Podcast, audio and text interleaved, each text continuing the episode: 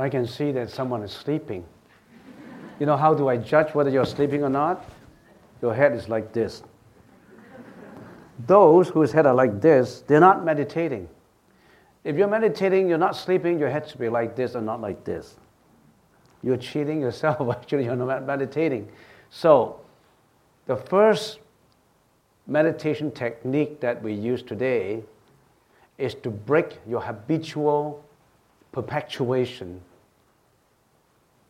of your mental affliction thought. So you have an anxiety coming up, you have rage coming up, arrogance, unhappy feelings. Don't continue with a second thought. Break it up with a focus. You require the training.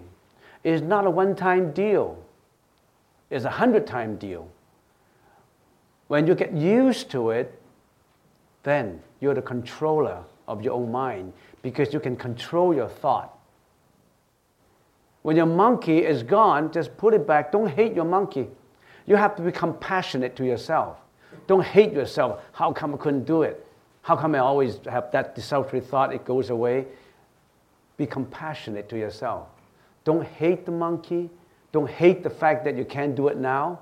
You have to gradually build up that focus. That's number one.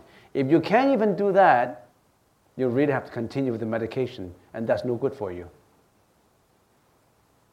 I'm sure you can do it because there's another side effect coming from it. If you can control your thought at that level, you can also induce your mind to do whatever you want to achieve. That's the reason why some positive thinkers that said that whatever the mind can conceive, the mind can do. So if you, if you train a teenager or school students to be, be, to be a good meditator, he'll do good at school. So if you're a parent, if your parents training your teenagers at home, you really have to give him some time for meditation so that he can control his own thought, so that he can tell himself, I want to achieve that A in mathematics. I want to achieve that and that. Because he's, he's actually auto suggesting himself by controlling his thought. That's number one. Just now, we heard some noises upstairs, moving tables around. There's like a distraction. You have to let that go.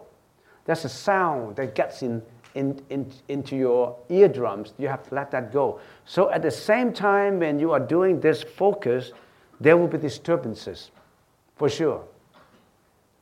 Those kind of disturbances, when they come, don't hate it. I hate that guy moving tables around here while I'm meditating. I got to report him. Don't put hatred on it. Just let it go. Let it float out. Don't add hatred on anything. And don't add hatred on your depression. How come I'm useless? How come I always have this feeling? I don't like myself. Be compassionate to yourself. Number one. Okay, let's go on to the next one. We still have some time left. Contemplation. In Vim, Vimalakirti Sutra, Vaimokit King, Manjushri Bodhisattva asks Vimalakirti Upasaka, how does one practice in order to get rid of mental afflictions? Vimalakirti answer, one must meditate with the right contemplation. Satipatthana. The right contemplation is satipatthana. But what's, what, is, what is satipatthana? Other than focus, we must have focus is to to discontinue your uh, erroneous thinking pattern. But contemplation is to give wisdom to it. It's two part. One is the concentration, the other is the wisdom that you induce in your meditation. And let's go into that wisdom. How do we, how do we practice satipatthana, the right contemplation? So, a thought of anxiety comes up a thought of greediness comes up, a thought of laziness comes up, a thought of sensual desire comes up, a thought of addiction to alcohol comes up. It comes up in you. Next, be aware of the rising of that thought. Oh, yeah, that depression comes up now. That anxiety comes up now. That greediness comes up now. That egoistic feeling comes up now.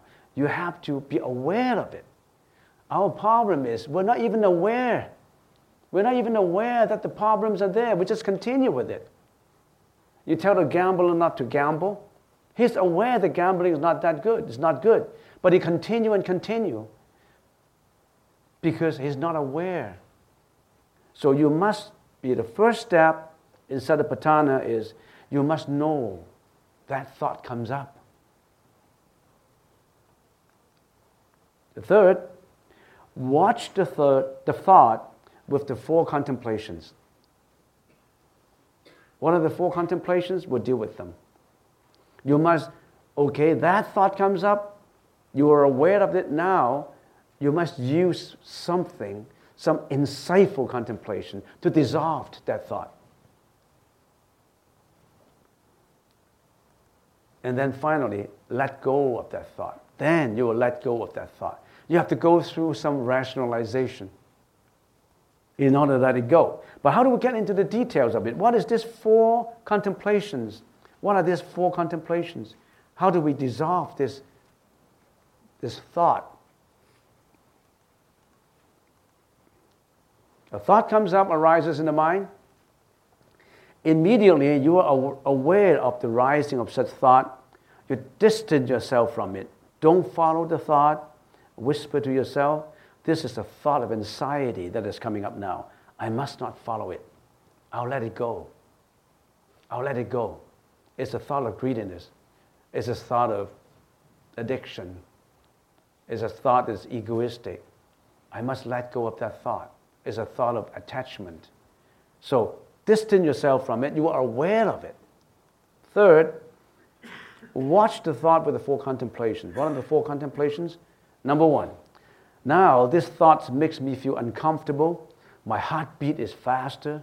My respiration is faster. I feel my hormones is working. My hatred is working in me. I dislike it. I hate it. I feel depressive. I feel angry. I'll let go of it. Take a deep breath and relax myself. Because that psychological feeling affects you physiologically. And emotion, when an emotion comes up, it's not just one, the psychological part of it. It's not just the thinking. It's also the feeling. Because when a thought of anxiety comes up, uh, uh, the brain actually is in three parts. Your limbic system, which is your emotional brain, and then your, your, cerebral cortex, which is your learning brain, your rational brain, and there's also the spinal cord and the spinal stem, which is your survival brain when, uh, when anxiety comes up, when, when, when emotion comes up, it strikes your limbic system, which send messages, messages to the amygdala. Amygdalas are the two loops inside your brain which send messages to say, I'm not happy. I hate that guy. I dislike my dad. I hate my mom. I don't like my friends. How come I have no value? You know, that would send messages to your amygdala, and the amygdala would, at the same time, if it's not being controlled by your hippocampus in your brain, it would secrete hormones, hormones of anger, hormones of anxiety, and it would go through all your body. So, in other words, you don't think that it's just a psychological problem, it's a physiological problem. Your respiration increase, your heartbeat increase, it affects your body. So immediately take a deep breath and say, I'll let it go. I'm not going to think about it. Or you can get back to your inner anapana, anapanasati. That's your focus. Get back to that one. Watch the thought. Number one, with the, with the four contemplation. That's the number one step. Number two, the thought of anxiety is just a thought. It's just a feeling of anxiety that has no substance in itself. I must let it go It's not me. The thought is not me. How come I identify myself with the thought? It's not me. I must let it go. My feeling of suffering is unpleasurable. I don't like the feeling. It's not happiness. I don't I dislike the feeling, but that's just a feeling. That feeling is not me. I just identify myself with that feeling. Third, this thought is only temporary and not everlasting. It would not last all the time. 是无常的。 这个是思念处，观身不净，观受是苦，观心无常，观法无我。This thought is only temporary and not lasting. How come I thought it would be lasting? How come I thought that it would be hurting me? It's not going to, it's going to go anyway. Number four, this thought is certainly not me. I'm not the thought. Neither am I the feeling. I'm not the feeling, I'm not the thought. But why do I have to identify myself with that feeling? Isn't that stupid? I'm stupid to identify myself with this anxiety.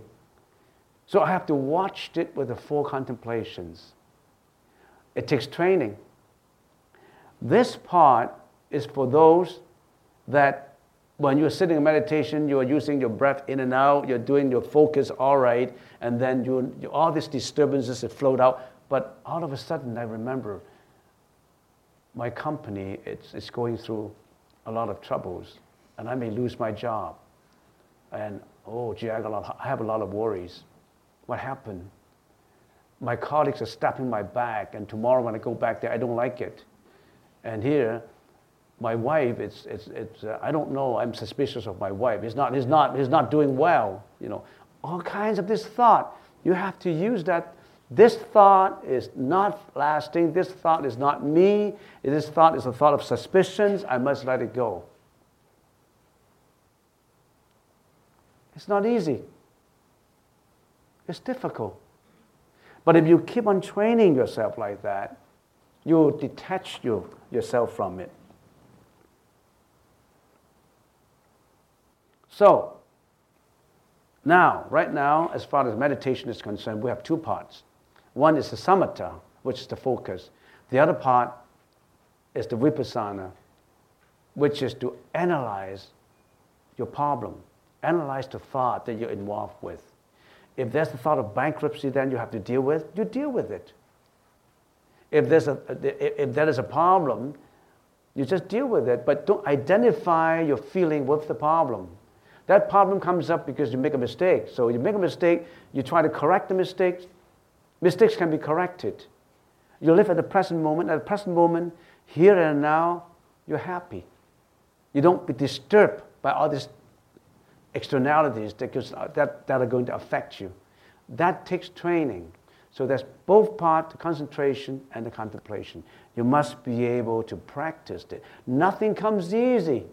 You thought you, you, you come to a session like this and you solve your emotional problem? Not that easy. You are the master of your own fate, not medicine. You can do it. Do you go through a training? Do you have the patience? Are you persistent? So that's the meditation part. I only have about an hour to go. But let's go into another part. That's to deal with the sound. That's silent meditation we're talking about. You can do it at home. You can do it in the park. Some people in Hong Kong it's so crammed. You know, we don't have big, big houses for a lot of people. You can do it in the morning if, if you are just in the room. Just get on your bed and, and practice that anapanasati in, in and out breath and distance yourself from it and do the meditation at home. You have to train. You need the training, not just talking about it. It's easy to talk about theories if you don't practice it. What's the point of the theory? And if you can pick that up and get used to it, you can help your friends. You can not only in the anxiety, if you are in the control of your own mind, whatever your mind can conceive, the mind can do, you can apply that to whatever you do.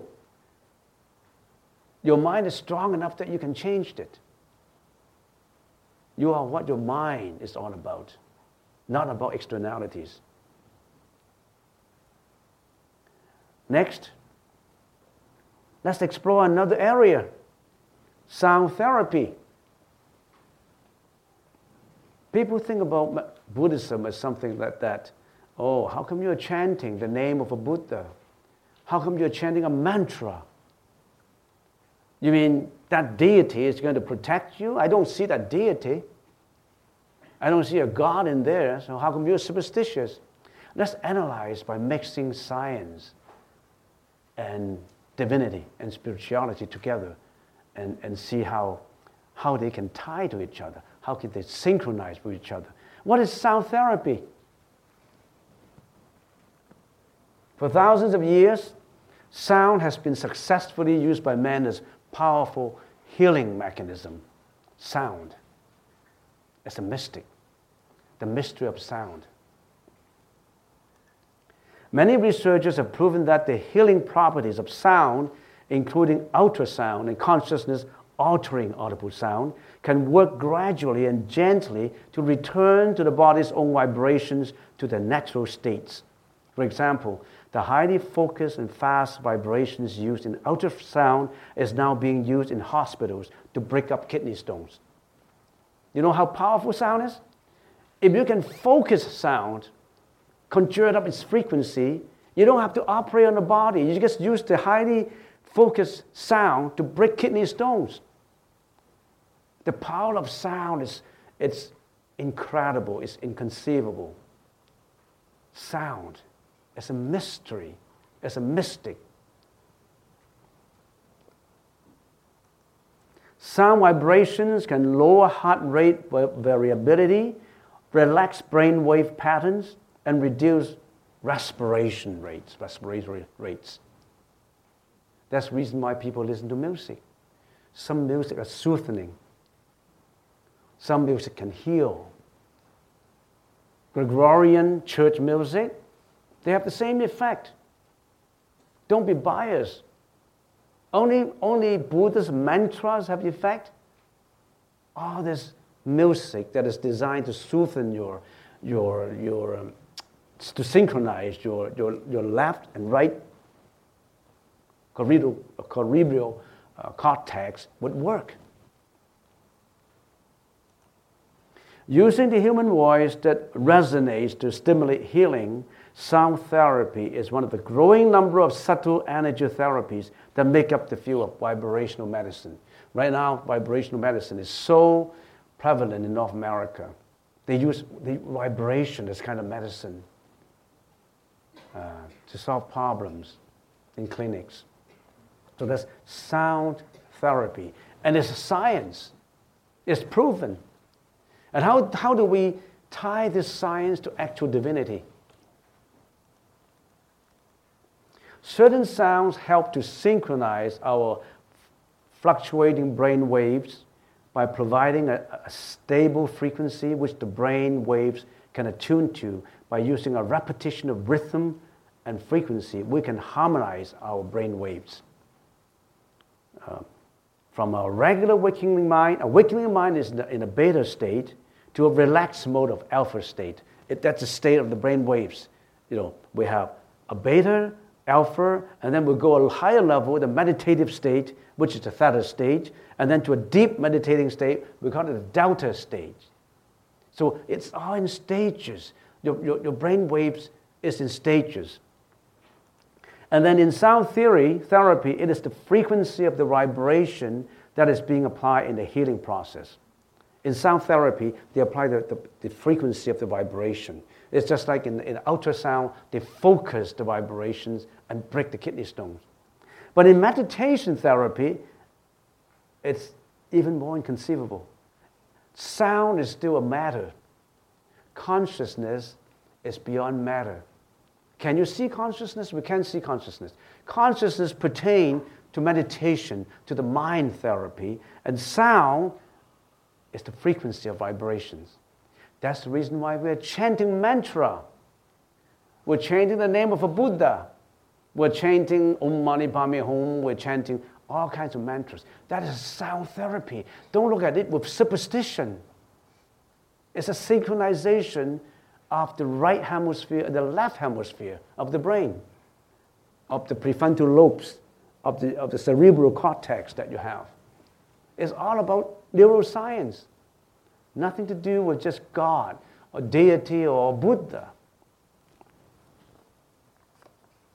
So we already have explored into the transformation of consciousness. In, in the Vijnanamatrata or in the Yogacara approach of Buddhism or the study of the mind, the ultimate objective of studying Vijnanamatrata or, or, or consciousness only is to transform tainted consciousness into pure, into pure wisdom. That's, that's a higher level process to transform even the consciousness into purity. Sound is to resolve the matter that we have. This, that's enough. That's enough for dealing with anxiety. So let's explore some more. Scientists have discovered that certain brain waves, frequencies, may relieve stress and anxiety, facilitate a deep physical relaxation and mental clarity, increase verbal ability, and also the performance of IQ, EQ, and better synchronize the two hemispheres of the brain, helps creative thinking, reduce pain, promote euphoria as a result of stimulating the, the release of endorphins. Endorphins is kind of hormones that gives you the euphoria, the happiness, and, and relieve pain. It's a good hormone. But sound can do that. And I would like to introduce you to uh, North American studies by Jonathan Goldman. Uh, you, can, you can research that into Google or you know, get into the internet, look at healing sounds.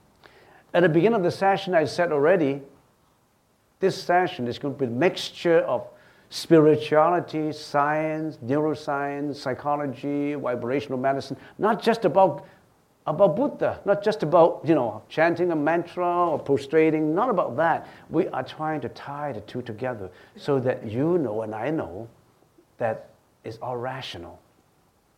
You, you can follow a thinking pattern on it. Jonathan Goldman, Healing Sounds, very, very prolific writer and researchers on, on healing sounds. Okay, then let's get into something divinity, spiritual. From what we know about sound therapy, then we know, you know why the monks are chanting mantra. You know why the monks are chanting a sutra. It's a kind of sound therapy. It's a very effective sound therapy to mental afflictions. For those who are Buddhists, now you know that you've been doing the right thing. You are going through Every, every day when you're chanting Namo Kunshan Pusa, Namo Amitabha, Om Mani Padme you are actually doing sound therapy, synchronizing your left hemisphere with the right hemisphere. So don't do it just for five minutes. So I ask some of my laymen and say, Oh, you want to request something, you're not in good health, and what are you doing? I'm, I am invoking Avalokitesvara Bodhisattva Kunyan Pusa to help me. And I said, How much are you chanting? I'm chanting three times Om Mani Padme Hum. three times Om Mani Padme Hum for one minute, not even, not more than one minute, and you invoke the Bodhisattva to help you just using half a minute, you can do it. Not even half an hour. I'll tell you later in, in my slides that there are certain techniques that you must apply in order to make your chanting effective. Now, from sound therapy, we know that chanting mantra is extremely effective.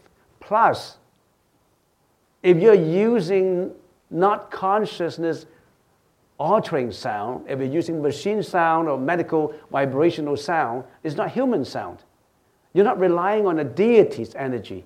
Whereas if you are chanting a mantra, at the same time you're connecting your personal energetic frequency with those of the divinity at a higher level. In other words, you are getting that channel, universal, universal channels right there. You're connecting your energy to the, to the Bodhisattva's energy. He's going to flow the energy to you. So, other than the sound therapy that you're experiencing now, you're actually depending on a higher level existence to give you the help. It's more than just created sound therapy. It's a self created, spiritual, divine, higher level energy that you are invoking. It has multiple effects in it. So you should chant every day. So don't do it for five minutes. I'm very disappointed. One hour. You have one hour to spend in your in your walk chaps and whatever you have, and you know, and you don't have one hour for the chanting. Well, in, in, in, well, when, when you are taking um, dating, everybody is doing this. You know what they're doing? They're talking nonsense. they, they spend hours and hours on this little machine. They don't have time for chanting. Poor. They're distributing some papers for Q&A, and you can write your question in English, then I'll answer in English. You can write your question in Chinese, then I'll answer in Chinese. You just write down whether you want 广东话 or 普通话。如果是你要普通话回答你的问题， 因为有普通话的人嘛，你就写我要普通话回答我的问题，我就用普通话回答你的问题了。So you can write your, your question in, in English, or you can write your question in Chinese, and you can also write your, your, your question in French, but I can't help you. I can't help you with that. Sorry. Next, self created sounds such as chanting a mantra or a sutra will cause the left and the right hemispheres of the brain to synchronize. What is the left hemisphere of the brain? The right hemisphere of the brain. Everybody has that. What are the functions? What, what is the functions of left hemisphere? Your left hemisphere, which is here, is the ego center including all learning, logical reasoning, analysis, language center to describe, divine, categorize, communicate, emotions, anxiety, fear, and so everything is in here, in your left hemisphere. The right hemisphere is the spiritual center, abundant with divinity, empathic, blissful, peaceful tranquility, inward contemplation, and free of attachment, no self. Which one are you tapping into every day? Every day we're tapping in here, not in here. Because of our, our common energy that pull us to the left side. Recitation of sacred mantras, sutras, actually causes the right hemisphere, which is the spiritual side of the brain, in effect, the body and mind, to become attuned with divine energy. When one chants a mantra or for an extended period of time, one's vibration of sound frequency can invoke higher energies of bodhisattvas, becoming one and united with the energies. So, in more than just creating energy, a self creating energy, actually, you are tying your frequencies with a universal channel. It's just like when you're using your cell phone. There's a certain frequency you tie with certain stations. When you, when you tune your radio station, 1470, 1330, they have a frequency in which you tune it to. When it, once you tune to, to that level, you get all the messages, you get all the energy from the Bodhisattva. Do you want to tune it? Or you just don't care, you just desultorily just tune anywhere you, you know, you don't even care where, the, where that universal station is. It's right there. The Buddha is right there. The Bodhisattva is right there. The deity is right there. He's waiting to help you, but you must, you must know his phone number. his phone number is the frequency. You got to connect the frequency. And what is that phone number? The name. But you have to explain to your youngsters that chanting a mantra is not superstitious. It's about science. It's about vibrational medicine. It's about sound therapy. It can increase the confidence. If you don't have confidence, you increase your confidence by chanting. I'm going to give you a story. Have you seen, read this book? My Stroke of Insight by Jill Taylor. She is a neuroscientist.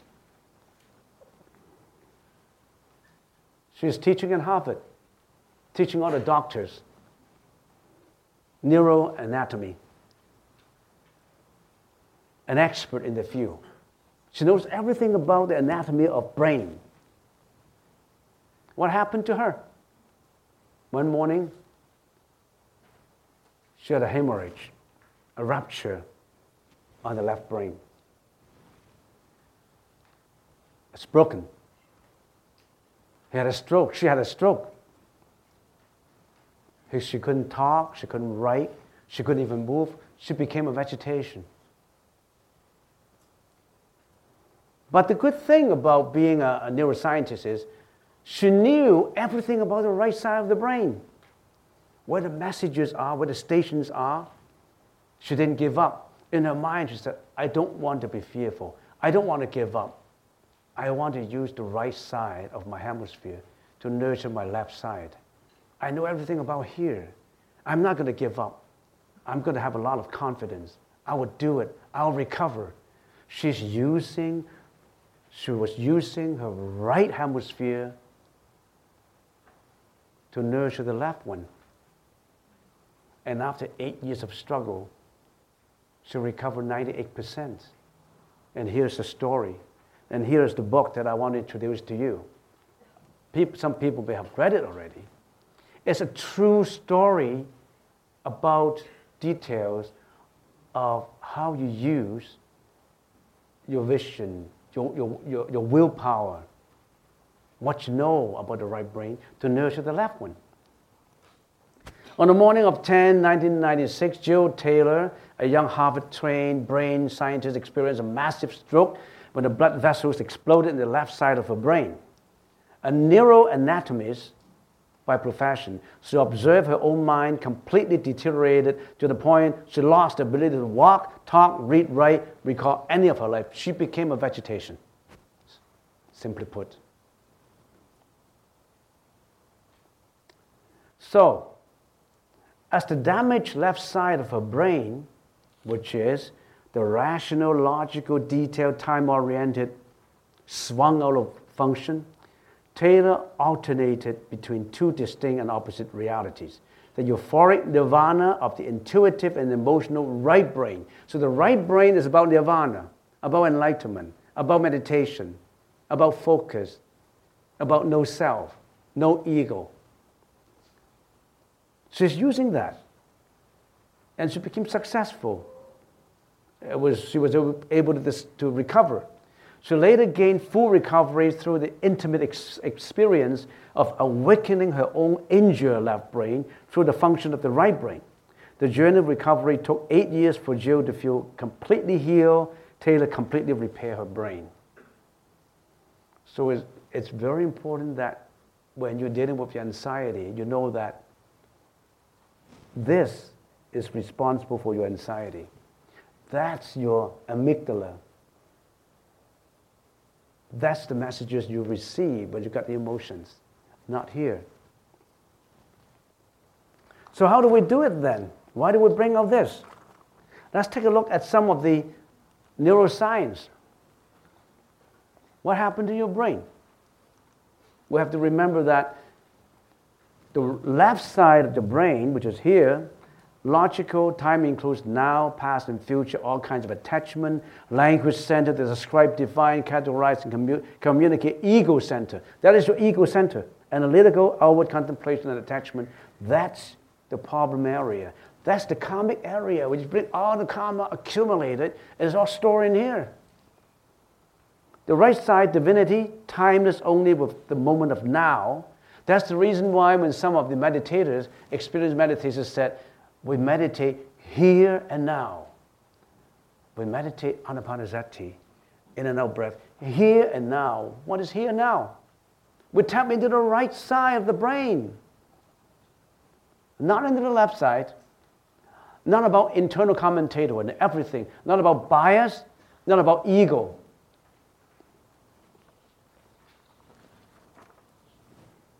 And then going a little deeper into what we're talking about sound therapy. What's the power of mantra chanting? How do we use mantra chanting to heal anxiety, to heal emotions? How do we use mantra power to make you successful in what you're doing, to give you more confidence. Here's what we should do. During chanting, our physiological changes are occurring.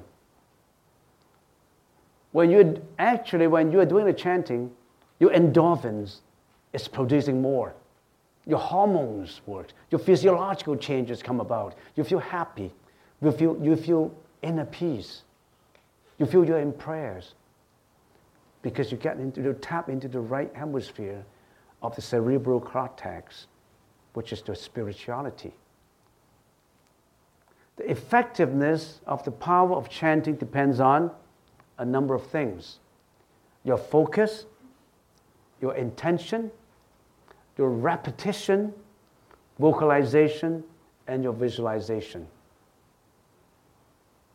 Visualization, you could, you may or may not use it. If you can use it, it will be better. Even if you don't use visualization, it will still work. But if you can visualize, it will be much better. So, what do you do?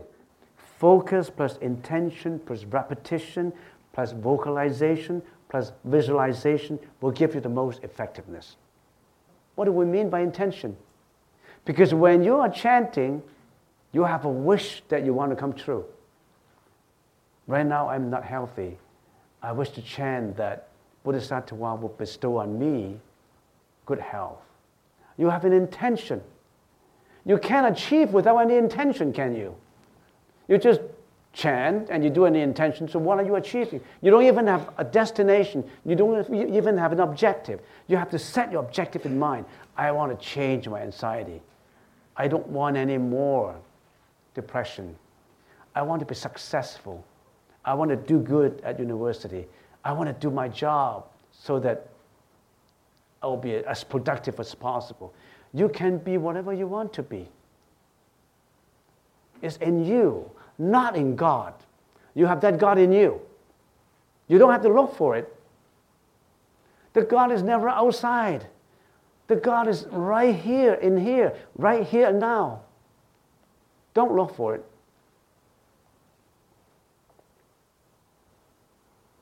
There was a story uh, I got from one of those sutras. There was a, a nun in the Tang Dynasty, and she spent 20 years with her master learning meditation. And she felt that uh, her master's meditation techniques are not effective, and she thought, I had to go somewhere else. So she bid farewell to the old master as she wanted to travel to all different temples and and want to learn meditation because you always think that something remote is always better. So we travel out of the place to look for techniques of meditation, and after traveling for 25 years, she thought that, oh, this is time to go home.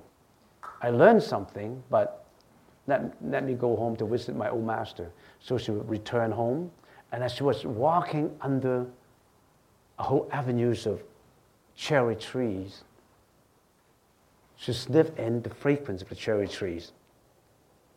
And all of a sudden, she got enlightenment. And she uttered a poem.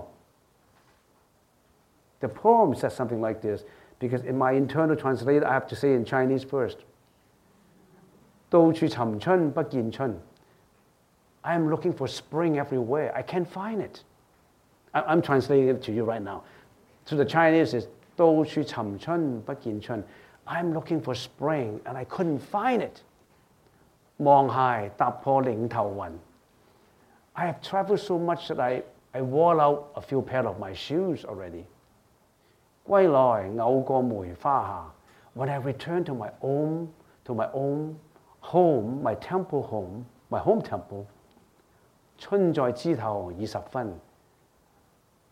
The spring has already, has always been at home. I didn't have to look for anywhere. It's always at spring is always at home. Why do I have to look for spring outside? It's right in me.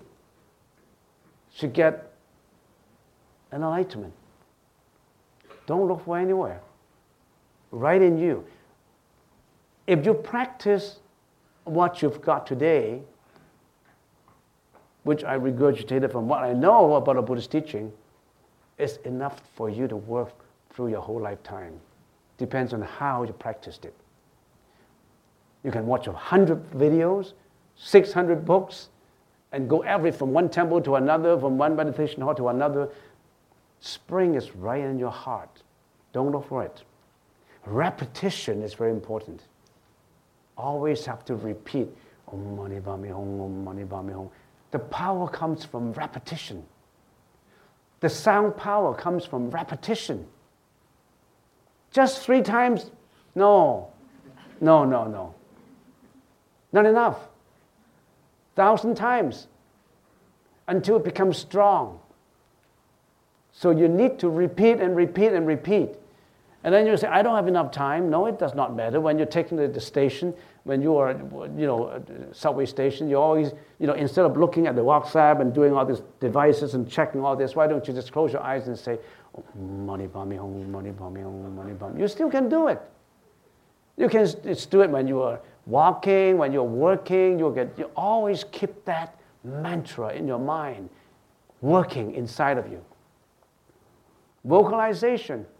Of course, when you're in the subway, you, you don't vocalize it. Otherwise, the guys say, What are you going? What are you doing? Are you out of your mind? What are you doing? So when you are, when you are all by yourself, you need to vocalize it. You need to say it out. Don't just whisper. Um, um, um, just say it out so that you can listen to it. You can listen back to your eardrums. Visualization, if you can visualize the, the, the deity or the, the Bodhisattva, visualize the image so that your visualization will help you in your focus, in your intention, in your repetition. That would really work. That's the power of sound therapy. But in the ancient days, when they wrote, when, when sutras were translated, they didn't mention that word sound therapy, but that's in it. Chanting is sound therapy. So when your chanting has become a habit with the persistent firmness of intent, the effect will come to you. You don't have to look for it. So, given all that information, can you chant for 10 minutes? Do you have that piece of paper in front of you? Okay, let's chant the Peacock King mantra. It's a very energetic mantra, and this is the gesticulation, the mudra for it, like a peacock, peacock king mantra. And then when you chant, Om Mayura Grante Swaha, when you're chanting in it, you focused on it, you focus on the power of it, you focus on the intention, you're repeating it all the time, you vocalized it. It's important that you vocalized it. Don't whisper. Can you say that out? Om, Om Mayura Grande Swaha. Of course, there's meaning in it. In a session like this, I can't explain everything. Actually, I should have explained to you the benefits of it and how do you chant it, how you do a gesticulation. Why do we do, do the gesticulation? That represents, because karma is produced out of body action. You need to purify your body action. This is symbolizing that right now I'm not doing any killing, lying, I'm not doing any misbehavior. I am concentrating in this good behavior and I symbolize it by gesticulation. So that's the behavior part of the purity. And then the sound part of the, of the purity is in the mantra itself. And then the thought is visualizing, thinking about the repetition, thinking about the focus, and thinking about the, about the, the, uh, uh, the visualization of the image. So that's what you're doing right here. And let's do it now. Okay, now I'll start and say it out loud, and you can close your eyes, focused on it, and chant it out uh, in harmony.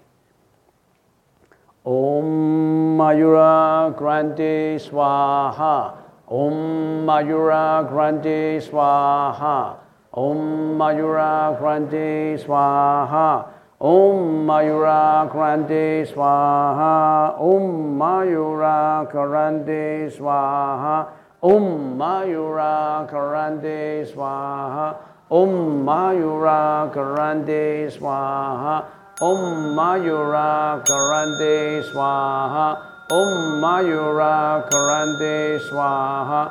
Om Mayura Karande Swaha. Om Mayura Karande Swaha. Om Mayura Karande Swaha. Om Mayura Karande Swaha. Om Mayura Karande Swaha. Om Mayura Karande Swaha. Om Mayura Karande Swaha Om Mayura Karande Swaha. Om Mayura Karande Swaha. Om Mayura Karande Swaha. Om Mayura Karande Swaha. Om Mayura Karande Swaha. Om Mayura Karande Swaha. Om Mayura Karande Swaha. Om Mayura Karande Swaha Om Mayura Karande Swaha. Om Mayura Karande Om Mayura Karande Swaha. Om Mayura Karande Swaha. Om Mayura Karande Swaha. Om Mayura Karande Swaha. Om Mayura Karande Swaha Om Mayura Karande Swaha. Om Mayura Karande Swaha. Om Mayura Karande Swaha. Om Mayura Karande Swaha. Om Mayura Karande Swaha. Om Mayura Karande Swaha. Om Mayura Karande Swaha. Om Mayura Karande Swaha Om Mayura Karande Swaha. Om Mayura Karande Swaha. Om Mayura Karande Swaha. Om Mayura Karande Swaha. Om Mayura Karande Swaha. Om Mayura Karande Swaha. Om Mayura Karande Swaha. Om Mayura Karande Swaha. Om Mayura Karande Swaha Om Mayura Karande Swaha. Om Mayura Karande Swaha. Om Mayura Karande Swaha.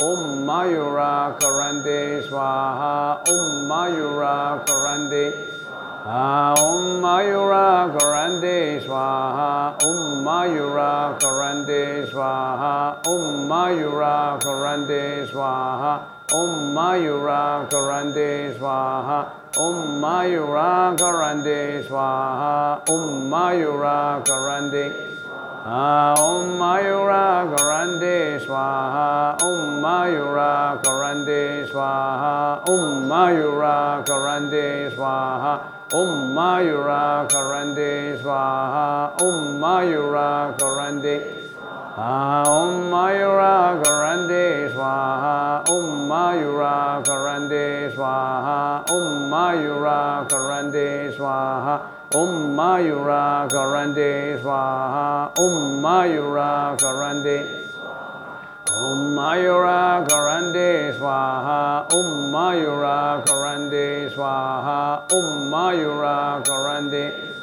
Om Mayura Karande Swaha Om Mayura Karande Swaha Om Mayura Karande Swaha Om Mayura Karande Swaha Om Mayura Karande Swaha Om Mayura Karande Om Mayura Karande Swaha Om Mayura Karande Swaha Om Mayura Karande Swaha Om Mayura Karande Om Mayura Karande Swaha Om Mayura Karande Swaha Om Mayura Karande Swaha Om Mayura Karande Om Mayura Karande Swaha Om Mayura Karande Swaha Om Mayura Karande Swaha Om Mayura Karande Om Mayura Karande Swaha Om Mayura Karande Swaha Om Mayura Karande Swaha Om Mayura Karande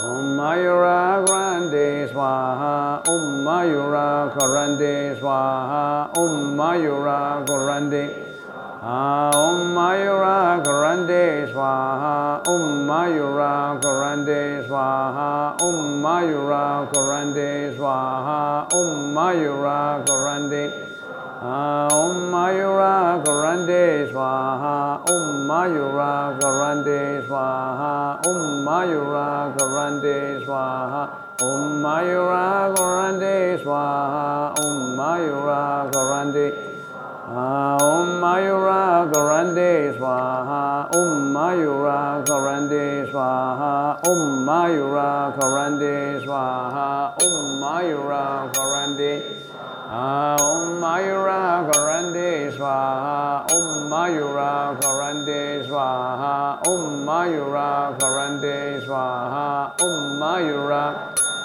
Swaha Om Mayura Karande Swaha Om Mayura Karande Swaha Om Mayura Karande Om Mayura Karande Swaha Om Mayura Karande Swaha Om Mayura Karande Swaha Mayura Karande Swaha Om Mayura Karande Swaha Om Mayura Karande Om Mayura Karande Swaha Om Mayura Karande Swaha Om Mayura Karande Swaha Om Mayura Karande Om Mayura Karande Swaha Om Mayura Karande Swaha Om Mayura Karande Swaha Om Mayura Swaha Om Mayura Karande Swaha Om Mayura Karande Swaha Om Mayura Karande Om Mayura Karande Swaha Om Mayura Karande Swaha Om Mayura Karande Om Mayura Karande Swaha Om Mayura Karande Swaha Mayura Karande Swaha Om Mayura Karande Swaha Om Mayura Karande Swaha Om Mayura Karande Om Mayura Karande Swaha Om Mayura Karande Swaha Om Mayura Karande Swaha Om Mayura Karande Swaha Om Mayura Karande Swaha Om Mayura Karande Swaha Om Mayura Karande Om Mayura Karande Swaha Om Mayura Karande Swaha Om Mayura Karande Swaha Mayura Karande Swaha Om Mayura Karande Swaha Om Mayura Karande Swaha Om Mayura Karande Swaha Mayura Karande Swaha Om Mayura Karande Swaha Om Mayura Karande Swaha. Mayura Karande Swaha Om Mayura Karande Swaha Om Mayura De Swaha Om Mayura Karande Swaha Om Mayura Karande Swaha Om Mayura Karande Swaha Om Mayura Karande Swaha Mayura Karande Swaha Om Mayura Karande Swaha Om Mayura Karande Swaha Mayura Karande Swaha Om Mayura Karande Swaha Om Mayura Karande Swaha Om Mayura Karande Ah. Om Mayura Karande Swaha Om Mayura Karande Swaha Om Mayura Karande Om Mayura Karande Swaha Om Mayura Karande Swaha Om Mayura Karande Swaha.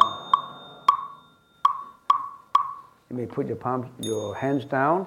The next one that we would like to try it out is the six syllables mantra. The Om Mani Padme Hum is a very common, prevalent mantra, especially in Tibet. Uh, chanting the mantra invokes the powerful benevolent attention and blessings of Avalokiteshvara Bodhisattva Gunyam Posad, uh, uh uh, Om Mani Padme Hum. So what's the meaning of Om? Om is the origin of all sounds and the origin of all benevolent deeds. That's Om. Om, Ah, Hum are the very basic sounds of the universe. Om is a very mystical, divine, spiritual sound. So Om. Mani means the most precious jewel, diamond, symbolizing our Buddha nature. So we have that Buddha nature in us, which is the most precious that we have to reveal, unravel. So we have to find that inside.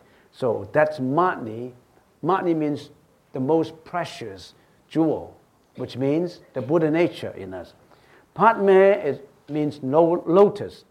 Lotus grown from the mud. Mud is dirty mud, but, it's, but the lotus itself is so pure, it springs out from the mud. So we have to learn to be like a lotus. But if you learn to be like a lotus, you must be able to purify all your senses, to purify all your eight consciousnesses your eyes, your ears, your nose, your body, your manu consciousness, your, um, your, your, your manas consciousness, and your alaya consciousness. You have to purify your consciousnesses. Of course, in, in the transformation of all the tainted consciousnesses into pure wisdom, you have to go through certain procedures, and that's the topic of Vijnanamatrata, which not a in school that we're not going to cover here today, is to it's profound and, and it takes a lot of time to, to explain that. Home, every time when a mantra is chanted, a seed, a bodhi seed is planted in your life consciousness. So every time you Om Mani Padme Hum, that seed is planted in you. It will never go away. It's always in there. It's just like when you key into a computer, that is always in your memory. It's always stay there. So the more you chant, the more power it comes. So next, we're going to chant this Om Mani Padme Hum. All right? Okay, let's chant this. You have to vocalize it. And this is your mudra, your gesticulations. Like as if you're holding a lotus. And that's Om Mani Padme Hum. Om Mani Padme Hum. Om Mani Padme Hum.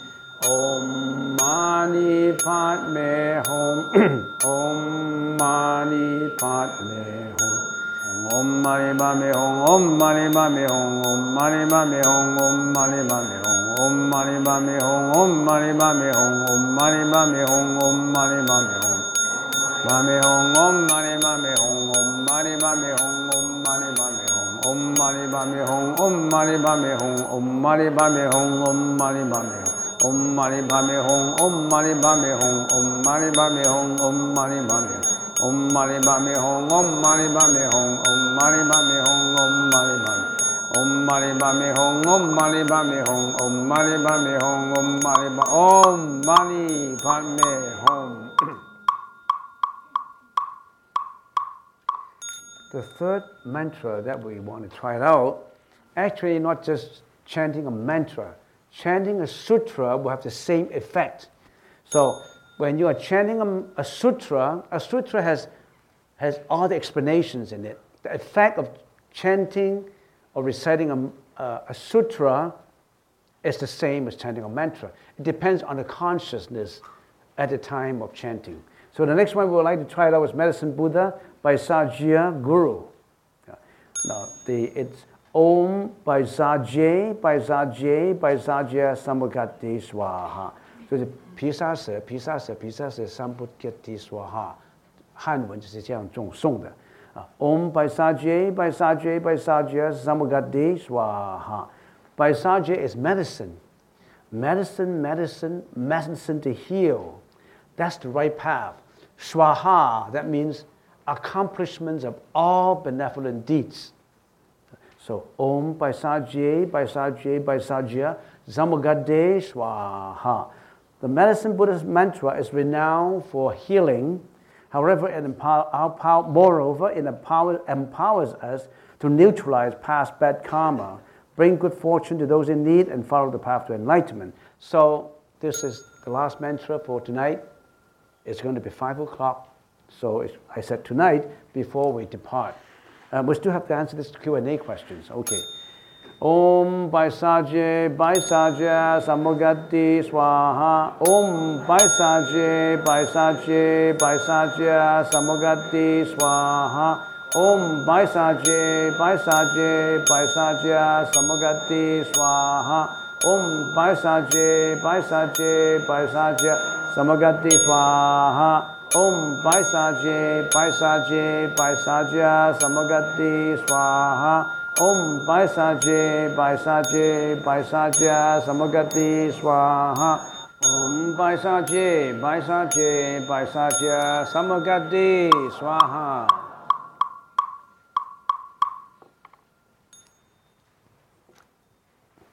The, last item on the agenda is if you have family members and friends who suffer from depression, how should you help? How do you help them? Here's a poem. Do you really know what I need right now? I am a patient of anxiety, a patient of depression. What I want is your support and kindness. Please don't laugh or frown at me when I cry. Please don't tell me what I ought to do. I have already known the reasons of emotions. Just sit quietly by my side and do it with me. Don't blame me. Don't frown at me. Live with me. I know all the reasons. I can get into Google to get all the theories, reasoning of depression. But I need your support. So, what do you do?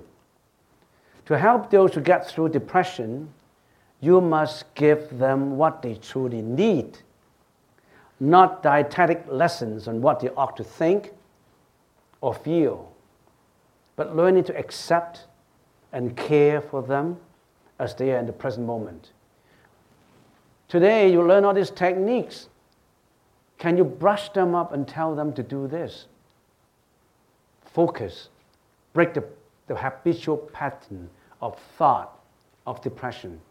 Break it by using concentration, this focus, in and out anapanasati. Research into anapanasati. How do you use this focus to break the habitual pattern of thinking of depression, anxiety, ADHD, phobia, fear? Break it. And then add in the wisdom.